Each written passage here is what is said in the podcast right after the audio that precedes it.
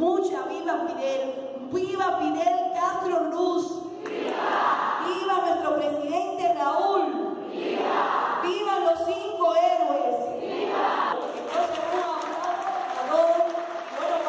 How does the end of 54 years of economic and political embargo sound?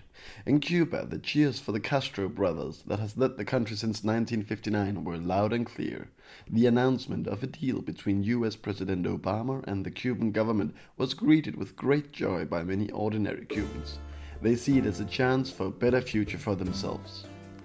In this short podcast, I look into the recent change in the Cuban American relationship and ask, what will it mean for the Cubans? Is the optimism of ordinary Cubans realistic? My name is Ole Korsgaard, and this is a Planet Mundus Short.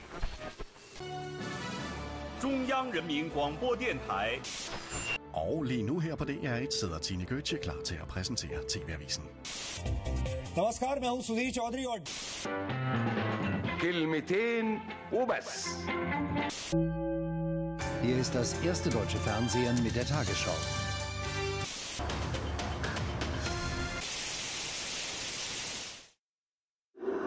Hemos acordado el restablecimiento de las relaciones diplomáticas.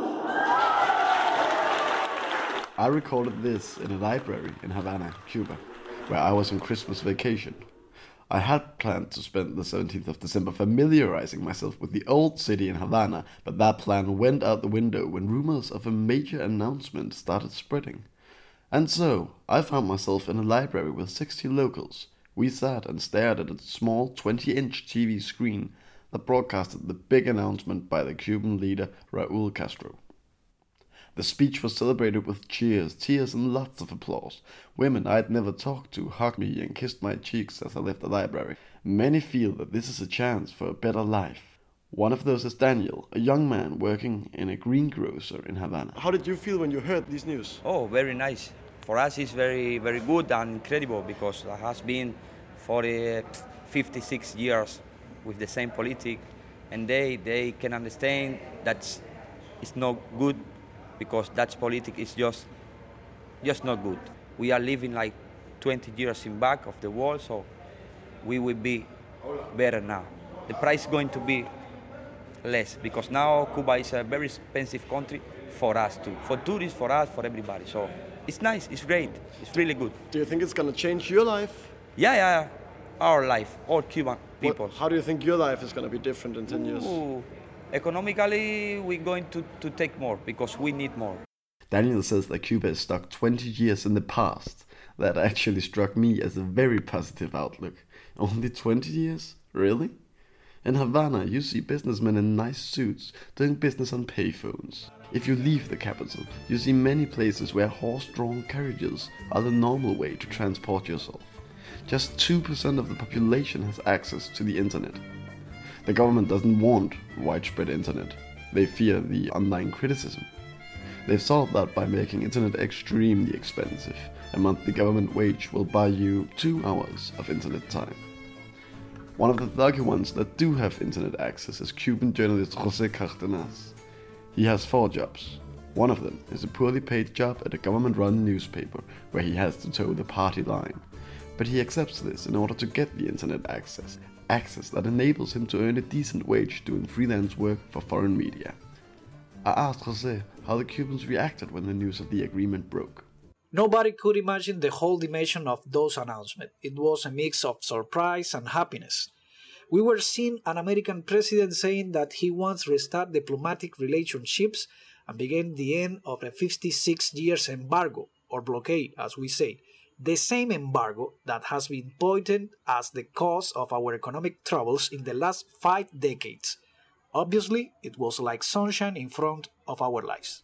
What kind of what kind of country do the Cubans actually want? Are they willing to sacrifice equality and the healthcare system for freedom and more money? I don't think that Cubans had any disposition to lose their national system of health, education, and social security, but yes, they want to increase their consumption opportunities and connect to the world through an open access to internet.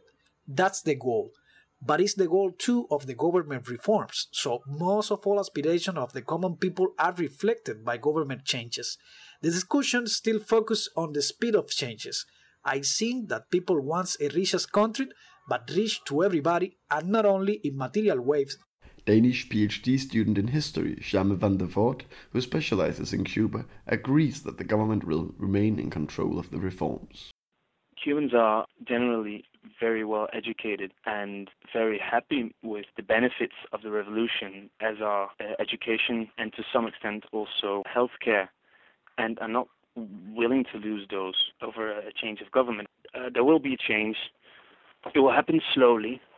It will happen gradually and it will, by and large, be driven by the government responding to uh, demands of civil society. How big a deal is this uh, thaw in Cuban-American relations, and yeah, can you try to put it in a historic context? Well, it, it's it's very easy to do that because it's a pretty fucking big deal. Uh, this there's been a lot of negotiations between Cuba and the U.S. since Fidel Castro came to power, but after '61, there has been no official um, diplomatic relations. It's all been through back channels. That is 54 years of back channel diplomacy that's now going to be held in the open, and that's that's that's a pretty fucking big deal. Um, also, it's it's a signal of American acceptance of the the Cuban government, which they from the from from the beginning of the Cuban Revolution in '59 have been trying to to topple, have been trying to take down, and the fact that they're now negotiating with them, um, negotiating on equal terms, is something that has even bigger historical implications. How do you think this is gonna affect the, the Cubanese population? Well, the Cuban population in the United States can now send more money to their family members in Cuba, who then use these uh, this money to buy property or to um, invest in small businesses. Remittances already make up a very large part of the Cuban BNP. This is expected to be doubled. Is this going to be a, a substantial change for a normal Cuban, do you think, or is it going to be more of the same, but maybe a little bit better?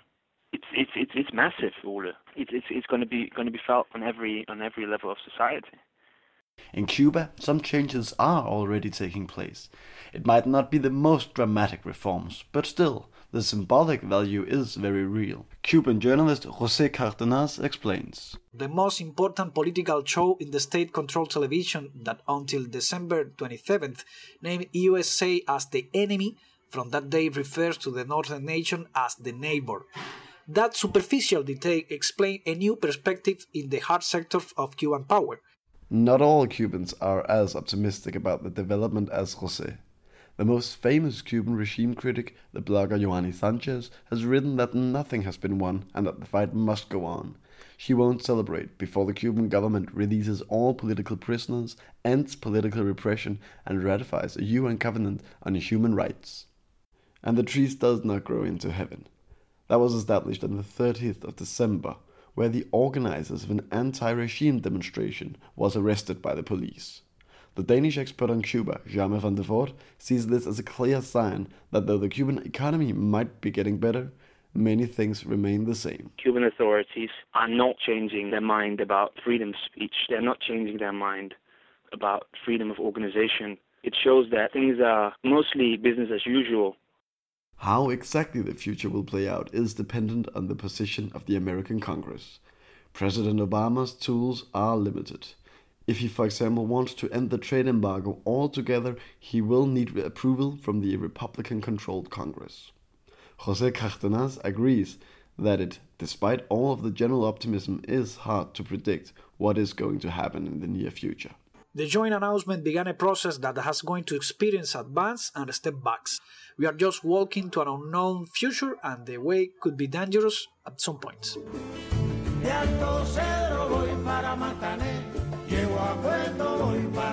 Thank you for listening to this Planet Mundus short. We would love to read your comments to the show. Find us at hiddengems.dk or planetmundus.com. Here you can also see videos I took from the historic day in Cuba. Today's show was produced by Ole Krogsgaard with editing help by Hans Lidgave.